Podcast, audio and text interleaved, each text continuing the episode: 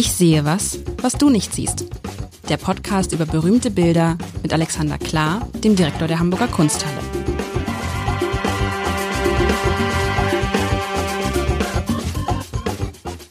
Herzlich willkommen. Mein Name ist Lars Heider. Alexander Klar ist natürlich auch da und äh, du hast mir versprochen, lieber Alexander, vergangene Woche, dass wir was Surreales, dass du was Surreales mitbringst und ich find's gar nicht surreal, ich find's aber gut. Es ist ein Bild, was mich abholt in meiner Lebenswirklichkeit. Hervorragend. Ein, ein, und ein extremes Hochformat, sehr, sehr hoch, sehr, sehr hoch. Richtig. Ähm, ich weiß gar nicht in echt, aber also es, ein, man stellt sich vor ein Hochformat und man sieht, was ist es eigentlich? Man sieht einen, also im Hintergrund sieht man eine, was ist es? Ist es ein Fen nee. Ist es ein Fenster oder ist es eine Schranktür oder ist es einfach nur eine Wand? Ich hätte gesagt eine Tür, eine, Eine sehr Tür. hohe Tür. Eine sehr hohe Tür. Du hast die Klinke ja, du hast die. Klinke, du hast recht, du hast recht. Die Klinke, die hätte ich jetzt nicht gesehen. Also eine hohe Tür. Und dann vor der Tür passieren zwei Dinge im Wesentlichen. Auf der, von rechts kommt so ein, kommen zwei Hände rein und die machen diese Schattenspiele, die man, die meine Kinder gern machen, die wir alle gern machen, diese Schattenspiele, wo man mit den Fingern dann so, was ich so, Schwalben machen kann oder Möwen oder eben in diesem Fall ein Hund. Das heißt, man sieht den, man sieht die Hände und dann sieht man die Schatten an dieser, an dieser Tür. Das heißt, die Tür wird indirekt beleuchtet und da sieht man dann den Hund, der die, der bellt und die Zunge rausstreckt. Auf der anderen Seite sieht man im Halbprofil eine Figur reinkommen, den Schatten einer Figur. Mm, Diese Figur müsste jetzt, das ist interessant, das ist jetzt ein bisschen surreal, sie könnte, wenn die Tür durchsichtig wäre, hinter der Tür sein. Sie ist auf jeden Fall nicht vor der Tür. Es kann es ein Schatten sein, der auf die Tür fällt. Also es kommt diese, diese etwas komische Figur, die so ein bisschen, als ob sie so einen Schlafanzug anhat, so, so einen Mantel und mit einem riesigen, kahl geschorenen Kopf und hält in der Hand, in der rechten Hand, eine grüne Pflanze mit Wurzelzeugs dran, also als hätte diese Pflanze gerade aus der Erde gerissen.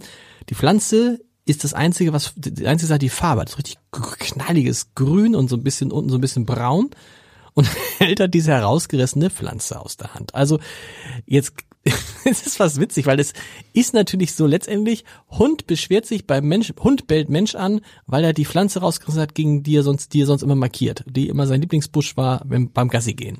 Das ist so dieses Ding, aber es ist kein Hund zu sehen, sondern es sind nur zwei Hände und es ist auch kein Mensch zu sehen, sondern es ist nur ein, ein Schatten, ein Profil und es ist halt eine herausgerissene Pflanze zu sehen. Ich finde das Bild echt ich weiß nicht, mich, äh, mich begeistert das, mich begeistert das, ich, und ich kann gar nicht sagen, warum, mich begeistert vor allen Dingen wahrscheinlich dieses, diese, dieses, dieses absurde, surreale, inklusive dann dieser grünen Pflanze, die gerade herausgerissen ist. So, so, ich, bin- ich bin gespannt, was das ist. Den, den Begriff des Surrealen hast du jetzt ja schon Ja. äh, zufrieden verwendet, nachdem wir im Ausklang letztes Mal überlegt So, was, haben. aber wenn man surreal heißt, also äh, ist ja real, ist es nicht, und sur ist die Vorsilbe und heißt Sur, über. über, überreal. Also das kommt aus Frankreich und da hieß das dann surreal. ja. Und äh, le Surrealisme ist der Bereich, der über dem Realen schwebt. Genau. Äh, erfunden als ja ja eigentlich literarisch poetisches äh, Be- Bewegung. Äh, André Breton ist äh, der der Papst und Gründer. Da waren aber auch äh, Paul Éluard. Ist in Paris entstanden 1918, äh, auch so eine Folge des Ersten Weltkriegs. Und da, das Bild hier aber ist von einer Tschechin, von einer tschechischen Malerin, die Marie Czerminova heißt, berühmt geworden, aber unter dem Namen Toyen, so nannte sich recht früh. Toyen leitet sich ab von Citoyen, dem Bürger. Okay. Und äh, bewusst übrigens äh, geschlechtsfrei. Toyen ist, äh, klärt jetzt nicht, ob Mann oder Frau. Mhm. Auch interessant für unsere heutige Zeit. Eine Frau, die darauf bestand, dass ähm, das vielleicht gar nicht so wichtig ist, ob sie Mann oder Frau ist. Und wahrscheinlich nicht mal aus dem Kalkül heraus, dass man als Frau damals noch nicht so besonders viele Chancen hatte, sondern bewusst eben als, als künstlerisches Und auch seinen eigenen Namen aufzugeben, ist ja auch ein, ist richtig. ja auch ein Statement zumindest. Zu sagen, also, genau. Ihr sollt nur das Kunstwerk beurteilen, völlig egal, wie, wie mein Name ist, ob ich Mann oder Frau bin, das, die Kunst ist die Kunst. Genau, und ich heiße Toyen und selbst da ist es nicht für jeden erschließlich, dass es aus Citoyen ableitbar ist. Wir haben uns im Museum auch lang gestritten. Nein, wir, wir, es gibt immer noch Stimmen, die sagen Toyen, andere sagen Toyen. Ich finde auch Toyen nicht so schlimm, das ist äh, ihr wahrscheinlich sogar recht. Also der Name ist schon surreal, wenn man will. Das Bild heißt äh, Mythos des Lichts. Das ist auch ein ähm, typisches Merkmal des Surrealismus, dass die Titel, also die Surrealisten haben niemals einen Titel ohne Titel genannt. Das wäre denn viel zu peinlich. Mhm. Das, der Titel selber ist meistens schon eine Art kleines Poem oder ein, ein keine Ahnung, ein, ein, eine Setzung, eine sprachliche, mhm. ähm, also Mythos des Lichts. Und es ist von 1947, da muss man sagen, streng genommen ist die Hochzeit des Surrealismus zu diesem Zeitpunkt vorbei. Ähm, ich wenn ich mal kurz auf die Karriere von der Marie Cherminova alias Toyan gucke, die ist in Prag groß geworden. Prag hat ähm, aus literarischen Gründen recht früh einen ganz starken surrealistischen ähm, Schwerpunkt gehabt. Da waren viele Künstler. Ähm, die Franzosen sind auch gekommen nach Prag, um sich dort die Surrealistengruppe anzugucken. Sie blieb während der deutschen Besatzung in Prag, äh, versteckte auch ihren Freund, der hier als Schattenriss drin ist, ah. in ihrem ah. Badezimmer.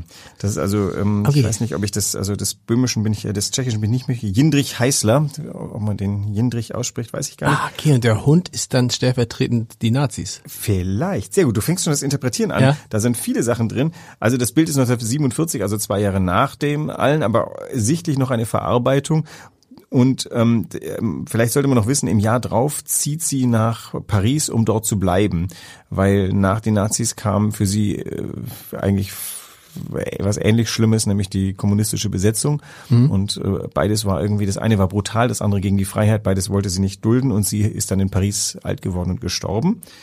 Und dieses Bild könnte so eine kleine Prophetie drauf sein. Es ist zum einen tatsächlich durch diesen Schattenriss von dem Jindrich Heißler ein Blick zurück. Der hat tatsächlich mehrere Jahre in ihrem Badezimmer gelebt, weil ja. er und überlebt ja und überlebt ja. hat. Die sind beide nach Paris. Er ist aber dann irgendwann gestorben, weil die Folgen des dieser Zeit haben äh, ja ihren Zoll gefordert. Und also das Interessante ist diese, diese Mischung aus ähm, autobiografischem, aber allgemeingültigen, denn dieses Bild strahlt zuallererst mal eigentlich so ein bisschen eine, eine so was Unheimliches aus, oder? Diese geschlossene Tür, die mhm. ganz elaboriert ist, auf die dieser Schattenriss dieses Hundes, der auch ein Wolf sein könnte, ja. ähm, ein Hund, der auf jeden Fall aggressiv ist. Ja, der bellt diesen, genau. dieses genau. ähm, Ding an. Und ja, im Wortsinn ist da hier was entwurzelt. Das heißt, auch schon fast der Blick nach vorne, die Entwurzelung, okay. als hätte sie gewusst, dass sie den Rest ihres Lebens entwurzelt woanders zubringt. Und dann eben diese schattige Figur, die tatsächlich mehrere Jahre lang wie nur so ein Schatten im Hause war. Aber das, wieso lebte der im Badezimmer, der die ganze Zeit ja in ihrer Wohnung leben können? Das wäre keinem aufgefallen. Das, äh, so genau weiß ich das nicht, aber das ist ja oft so, dass auch versteckte jüdische Familien irgendwie schauen mussten, dass man sie eigentlich hätte jeden Moment jemand kommen können. Okay. Vielleicht äh, war das Badezimmer das Versteck und trotzdem, also er konnte nicht raus. Und selbst er konnte nicht raus, genau, genau, genau. Würde genau. ich sagen, ist das für zwei Menschen, ähm, ich weiß gar nicht, ob die ein Paar waren so richtig. Also es kommt, ja, bin ich jetzt überfragt. Die haben zusammen gelebt, die waren sehr, sehr gut befreundet. Ähm, wie gut kann ich jetzt nicht sagen. Und er eben Dichter, sie Malerin. Und das hat eben auch so eine künstlerische gegenseitige Befruchtung mit sich gebracht. Ja, und das ist ja, okay, dann hat das Bild natürlich tatsächlich diese Entwurzelung, dieser Geist, das ist ja dieses, ne, das, das man das Gefühl hat, die ein, das passt, das ja, jetzt passt ja aus, was ich, was ich zumindest gedacht hatte. Vorher die rechte Seite ist ja auch heller als die ja. linke Seite der Tür. Und klar ist die rechte Seite, das ist von draußen. Die linke Seite ist von drin. Und das genau will sie dann da zeigen, offensichtlich. Dass hey, das habe ich noch gar nicht bedacht. Weißt du, die rechte Seite ja, ja. Ist, kann nur von draußen sein, sonst wird das, würde das Schattenbild ja nicht funktionieren. Korrekt. Also das ist der, von draußen bellt der Hund und drinnen sieht man den Schatten. Deshalb war ja die, meine Idee, dass es vielleicht eine Glastür ist. Ja. Wobei das nicht sein kann, weil ja unten über das Holz sich diese Figur auch, kann man ja auch sehen. Aber sozusagen das eine ist drin, das andere ist draußen und das, ähm, diese, diese Pflanze wächst quasi von draußen nach drin. Und sie ist ja auch vielleicht noch nicht von ungefähr so unter diesem, hast du es manchmal, wir haben das, wir haben es manchmal, äh, wenn wir in, in der Dusche, wenn wir unsere Dusche aufmachen, äh, die, die Fenster aufmachen zur Dusche, draußen ist so ein Rosenstrauß. Wenn man dann die, die, die, das Fenster wieder zumacht, klemmt manchmal so ein Stück von diesem Strauß da drin. Mhm. Dann befreie ich den. Und so ein bisschen ist es hier auch, als ob jemand die Tür zugemacht hat und irgendwie wächst das sozusagen durch. Trotz der Tür. Ja. Oder? In jedem Fall, äh, es, in jedem Fall müsste diese Pflanze ja schweben, weil sie wird ja getragen von einem Schatten, was genau. ja schon ähm, irrsinnig genug ist. Und du hast recht, also die beiden Schatten sind unterschiedlich. Der Schatten von dem Heißler und der Schatten von dem Wolf. Der Wolfschatten ist ein klarer Schattenriss, das andere ist mehr genau. so, als ob ein Geist einen Schatten wirft, oder durchsichtigen Schatten am Ende. Und ähm, gleichzeitig hält Ne, da, der da irgendwie das Gefühl, da, da da ist irgendwas drin und dann der Hund schlägt an, vielleicht auch. Also der Hund schlägt an, weil da ist doch irgendwas. Das ist so ein Hund. Da könnten jetzt ja dahinter theoretisch äh, irgendwelche Schergen äh, von von äh, Ja. von, von von von der Gestapo oder der was Hund sein. kann auch ein deutscher Schäferhund äh, sein, genau. Ja, oder ein deutscher Offizier oder, Ja, oder ein ja, deutscher genau, genau, kann auch sein. Aber dann ist es natürlich und das hat, ich finde, das hat diese Mischung aus, es hat ja auch was Unheimliches, weil dieser diese diese Gestalt sieht halt traurig und hoffnungslos zugleich aus. Ja. Und das Einzige, was er hat, was so ein bisschen Farbe im wahrsten Sinne des Wortes in sein Leben bringt, ist diese Pflanze, die aber rausgerissen ist, die offensichtlich ja nicht an diese Stelle gehört, sondern die auch nicht an diese Tür gehört, sondern die in einen Garten gehört, aber dieser Garten scheint weit weg und er, man hat das Gefühl, wenn er jetzt die, oh, jetzt komme ich aber ins Philosophieren hier, wenn er die Pflanze, er, er möchte die Pflanze gern rausbringen, aber er kann nicht, weil draußen der Hund lauert. Genau. Das weiß ich jetzt alles, weil du mir die Geschichte erzählt hast. Ja, wobei, ja, das ist natürlich die Frage. Hätte ich es nicht erzählen sollen, du hättest trotzdem so assoziiert. Ich glaube, äh, man kann natürlich, man, man sieht ja bestimmte Dinge, zum Beispiel, dass also Hund und der menschliche Schatten reagieren nicht aufeinander. Und dieses, diese Beziehungslosigkeit, das lässt ja auch den Startpunkt für viele Geschichten los. Tatsächlich hast du hier so eine Art Theaterstück, das du noch nicht verstehst. Ja. Und äh, das ist natürlich. Aber ist auch wieder ein tolles Theaterplakat, ne? ja. Ist riesig, ist es wirklich so riesig groß in echt? Es ist 1,60 Meter hoch. Wow. Und aber 75, du hast vorhin gesagt, extrem überstreckt. Das ist, trifft ziemlich genau. Also Ja. es ist halt wirklich, diese zwei Türflügel sind da rein. Ja, wir hatten tatsächlich Schwierigkeiten, was für ein Bild wir denn eigentlich als Plakat nehmen soll. Also das äh, Toyin stellt, äh, gerade in der Kunsthalle, stellen wir ihre ihr Lebenswerk aus. Das ist ähm, in Deutschland lang überfällig gewesen. In, in Tschechien ist sie schon ein Superstar. Also die Ausstellung war vorher in einer Nationalgalerie in Prag und ähm, hat also war überfüllt die ganze Zeit und äh, geht hinter nach Paris und Hamburg ist sozusagen der der Ort, an dem man sie noch am meisten vorstellen muss, denn in Paris kennt man auch wiederum Toyin. Und ähm, wir haben uns gefragt, was für ein Plakat sollen wir nehmen, denn sie hat so unterschiedliche Dinge gemalt. Während der Nazi-Zeit wirklich auch erschreckende äh, Mondlandschaften der, der, der Betrübnis, davor ganz wirklich wilden Surrealismus, danach, ähm, also immer so ein bisschen melancholisch, wurde es dann immer abstrakter. Und wir haben aber gedacht, das ist doof. Es gibt kein typisches Bild und wenn wir sie vorstellen, stellen wir sie als Person vor und haben beschlossen, es gibt ein Foto von ihr aus den 30er Jahren Okay. und das ziert äh, die Plakate überall sichtbar gerade. Ähm, da blickt eine, die sieht so ein bisschen aus wie so eine, wie so eine Revolutionärin und das hat uns eigentlich am besten gefallen, weil sie in vieler Hinsicht das ist. Und die Bilder muss man dann ähm, sich angucken gehen. Die, die Person selber soll sie in die Kunsthalle locken, haben wir uns gedacht. Brillant, ne? Auch von, ich überlege gerade, wie sie es gemalt hat. Ja, dieses Gerüst der Dieses Tür, Gerüst, diese, die, ja. die Türblätter, wie diese da so schön. Ja, fand ich auch so dieses mit diesem, mit diesem, mit diesem, mit diesem, mit diesem braunen Schatten dahinter. Das ist schon und so viel dann zu äh, zu ähm, zu transportieren in so einem Bild. Es ist auch, es hat was furchtbar Strenges. Diese, diese Ornamente könnten genauso gut Gitterstäbe sein, aber das wäre irgendwie ein bisschen plump. Aber um dieses ganze ähm, klaustrophobische der, der vergangenen Jahre Ja. reicht diese Tür hier schon vollkommen. Die ist schon. Nein, es hat, es, es hat ja, es hat ja auch irgendwie sowas äh, gefühlt dreidimensional. Du hast das Gefühl, die die die Pflanze kommt dir entgegen, weil sie so gemalt ist, wie sie gemalt ist, auch weil sie bunt ist. Mhm. Und du hast dieses Schwarz-Weiß, finde ich, ist dann auch, wenn man jetzt das mit den Nazis weiß, dieses Schwarz-Weiß passt ja auch zu diesen, zu diesen grauen Männern, so. Mhm. Und ich finde dieses, dieses Zerfließende dieser Figur, weißt du, dadurch, dass die, man könnte jetzt ja auch, die hätte ja einen viel genaueren Schattenriss von diesem rechten Mann malen können. Wenn du mal guckst, die Hand ist ja keine echte Hand. weißt du? Diese, ja, ist wie Die eine Hand, Skulptur, die, die weiß. Skulptur, die, die Wie Skulptur, in Handschuhen. ja, was, was, diese Hand sieht ja aus wie so eine Tatze eher. Ja, ja, ja. So. Und auch unten dieser Manschettenknopf und so ist ja auch eher. Du meinst seine Hand, Entschuldigung. Seine Hand, nein, nein, nein, nein, nein, zu, nein, zu nein, der anderen ah, Hand, die ich nee. vielleicht unbewusst als Die Frauenhand linke, und die ich hatte auch, ich habe auch recht. rechts gesagt, die linke. Ja, ja. Aber du guckst, es ist so eine, es ist, es ist eine Figur, die zerfließt. Ja, ja. Also geht ja auch so nach unten und das ist ja auch so dieses, also dieses ganze Leid dieser Figur, die da vielleicht seit, gut, ich weiß es jetzt, aber wenn man es weiß, ist es halt perfekt umgesetzt, ne? Das ist natürlich ein bisschen schade, weil die Frage ist, habe ich dadurch nicht viele andere Metaphern zerstört, die man genauso gut assoziiert? Ja gut, meine erste Assoziation war ja, da ist, also, was habe ich denn gesagt? Da ist ein Hund, der bellt einen Mensch an, weil er eine Pflanze ausgerissen hat. Ja. Das ist ja lustig, weil ich dachte, der Mensch ist der Schuldige. Weißt du, der Hund Ja, ist sauer, weil der Mensch die Pflanze jetzt ist rausgerissen der hat. Hund das Gefährliche und Der Hund ist das Gefährliche und wenn man so anguckt, ist es der Mensch auch, der Mensch klammert sich ja, wenn du den, die Hand anguckst, hat man das Gefühl, er ist ver, er ist verwurzelt, ist das Letzte, was er, ist, die Pflanze ist eins mit ihm, man hat das Gefühl, die Pflanze wächst vielleicht sogar aus ihm raus. Ja. Weil das ist ja keine, das Die ist ja das keine Hand. An der ganzen Geschichte hier. Die ist das Pflanze die, ist das, das die, die sich auch noch biegt und so im, im, im Wind, den, den es ja gar nicht geben kann im oder sich Treppenhaus. hinschlängelt zu dem Hund. Das Ganze hat, also der Surrealismus hat den Traum sehr geliebt. Da- Dali Mhm. hat funktioniert, weil er seine irrsinnigen Träume alle ähm, äh, auf Leinwand hat malen können. Also äh, Traum sei ja durch Psychedelisches herbeigeführt und durch einfach durch die Befragung, was nachts passiert ist, war eins der Themen des Surrealismus. Und ich glaube, das ist das, was auch den Surrealismus so, so populär macht, weil wir alle träumen und dieses Bild hat für mich auch so ein bisschen etwas von diesem Gefühl, ich bin mir sicher, ich träume nachts, ich habe aber leider keine Ahnung, was ich nachts träume. Ich kann mich an nichts erinnern. Ist es bei dir so? Ja, meine Frau kann sich an ihre Träume Das ist, erinnern. das ist dann, das ist, ähm, das habe ich neulich gelernt, das hat etwas zu tun, das ist, glaube ich, genetisch bedingt. 20 Prozent der Menschen können sich an ihre Träume nicht erinnern. Da, oder irgendein Vitamin fehlt dir dann.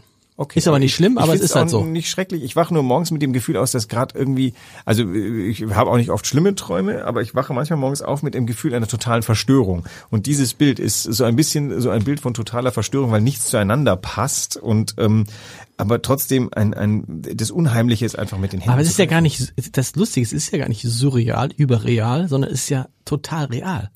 Diese Geschichte ist es doch genau das. Also es ist jetzt die, die, die Art, wie das in der Kunst umgesetzt ist, ist vielleicht surreal. Aber das ist ja, eigentlich ist es sogar sehr realistisch. wenn es ein Theaterstück wäre zum Beispiel. Aber Ja. es ist ja keine Szene, du, du, aber es ist ja keine Szene, niemand schleppt in seiner Wohnung eine Pflanze herum. Äh, Das stimmt. Aber als Metapher, ja. Ja. Also man soll, glaube ich, auch den Begriff des Surrealismus einfach nicht missbrauchen oder über, über abnutzen. Das, das passiert, glaube ich, zu oft. Also am Ende ist gemeint eine, eine Szene, die, die einen an etwas erinnert, die, oder die vielleicht eine Situation, die anders vielleicht gar nicht so existiert. Das ist ja das Tolle an der Malerei, ne? Anders als bei der Fotografie. Die Malerei kann Dinge darstellen, die es halt nicht wirklich gibt. Und ich glaube, wenn sowas Fake passiert, News, wie wir heute sagen. Nein, Quatsch. Du kennst das, es gibt ja manchmal, es gibt ja manchmal, manche, bei manchen äh, Boulevardmedien ist es so, wenn was ganz Schlimmes passiert ist und es gibt keine Fotos dazu, dann, gibt ist es jemanden, nicht der das zeichnet. Damit du ein Bild dazu hast. So, und es steht auch noch, so stellt sich unser Zeichen. Das ist natürlich viel, viel dramatischer, als es aber ist natürlich Quatsch, weil das ist aber besser als irgendwie so ein Stockfoto, was irgendwie eine, Ja, das stimmt. Ja. Vielleicht muss man es dann, gar- ja, aber man muss, es- man muss es irgendwie bebildern. Aber ich finde, wenn man es dann malt und sagt, guck mal, das war so und so und das ist da und da hat er das Messer gezückt und, oh, und dann siehst du da so Bilder und weißt, ja, weißt du's? Nee, ja, wir halten Dann finde ich, dann finde ich surreal schon besser. Aber das, das wäre toll, wenn es sozusagen Künstler gäbe, die in Zeitungsredaktionen sitz, säßen und so bei bestimmten. Bildern, ja, und imaginieren. Und zwar nicht dann so plump, indem sie versuchen, das realistisch nachzubilden, weil es ja nicht geht, sondern das surrealistisch machen, so dass sie, wie sie sich das vorstellen, also, oder was sie damit transportieren wollen. Das Mhm. ist, wäre, glaube ich, viel besser, als zu versuchen, Bilder zu machen, also Bilder nachzustellen, die es nicht gibt. Das ist ja auch Quatsch. Nee, ganz oft ist es ja so, dass, dass Bilder eine so hohe Autorität haben, dass sie selbst, wenn sie nicht richtig sind, genommen werden, um eine Situation zu verdeutlichen. Und äh, dann ist man tatsächlich bei ein bisschen Fake News, ähm, weil das Bild so gut war. Ich überlege gerade, wo mir das schon alles eingefallen ist. Wir hatten ja, äh, letzte Woche hatten wir ja die beiden Prinzen, von denen wir gar nicht wissen, was mit ihnen im Tower passiert ist. Aber seit Shakespeare in seinem Drama beschlossen hat, dass die umgebracht wurden, wurden die Bilder entstanden. Und seitdem ist, also ich glaube, wenn jemand nachguckt, dann denken die meisten Leute, ja, die werden schon umgebracht worden sein. Das Ja, weil Bilder sowas, sowas äh, Beweiskräftiges haben, ne? Da wird es schon so gewesen sein. Ja, plus sie, sie, sie triggern natürlich so bestimmte Dinge. Keine Ahnung, wenn ich noch meine Kindheit mit RAF-Fotos, da sah man dann auf einer Kreuzung ein Schräg, äh, die, ich weiß nicht, wer da entführt worden war, was die Schleier entführt, die da stand dann ein weißes Auto halb schräg über die Kreuzung, irgendwie ragte ein Mensch raus. Und dieses Bild ist das definitive Bild von dem Ding. Das ist, an der Kreuzung ist so viel passiert, ähm, aber dieses Bild ist halt eben ausgewählt worden. Alle Redaktionen oder viele haben sich dafür entschieden und das ist heute ein ikonisches Bild dieser Situation. Hey, das gibt ja überhaupt nur einen Sekundenausschnitt von all dem wieder und kann gar nicht. Man glaubt, es fängt etwas ein, aber in Wirklichkeit hat es nur unseren Geist eingefangen, der jetzt quasi das so bewertet auf, sagen wir mal, mit diesem Foto im Hintergrund. Kennst du übrigens das Foto von dem Soldaten, der über die gerade sich im Bau befindliche Mauer Der springt? da sein Gewehr gerade. Kennst du, ne? Eine Ikone, ne? Ja. Peter Leibing, Ja. Fotograf des Hamburger Abendblatts, hat das gemacht.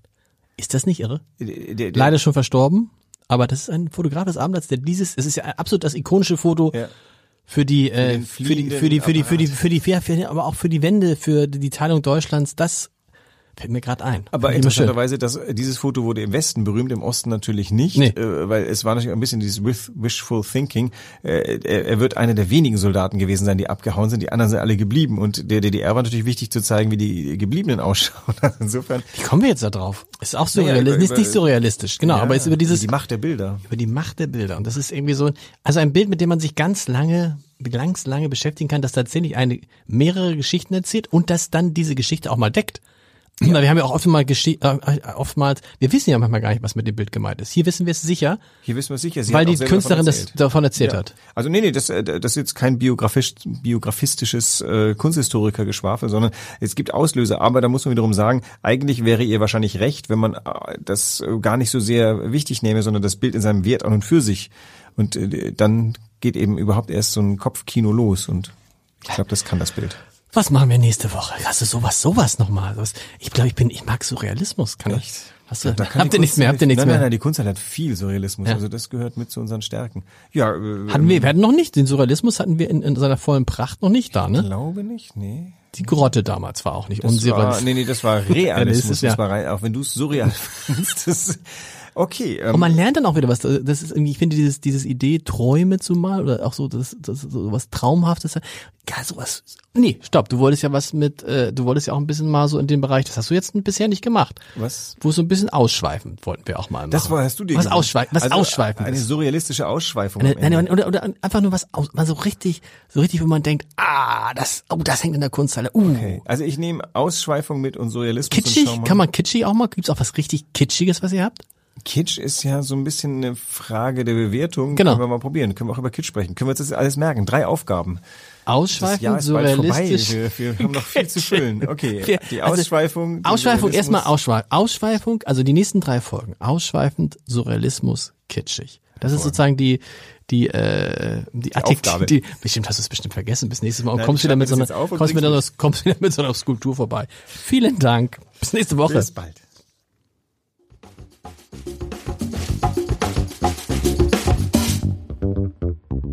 Weitere Podcasts vom Hamburger Abendblatt finden Sie auf abendblatt.de slash podcast.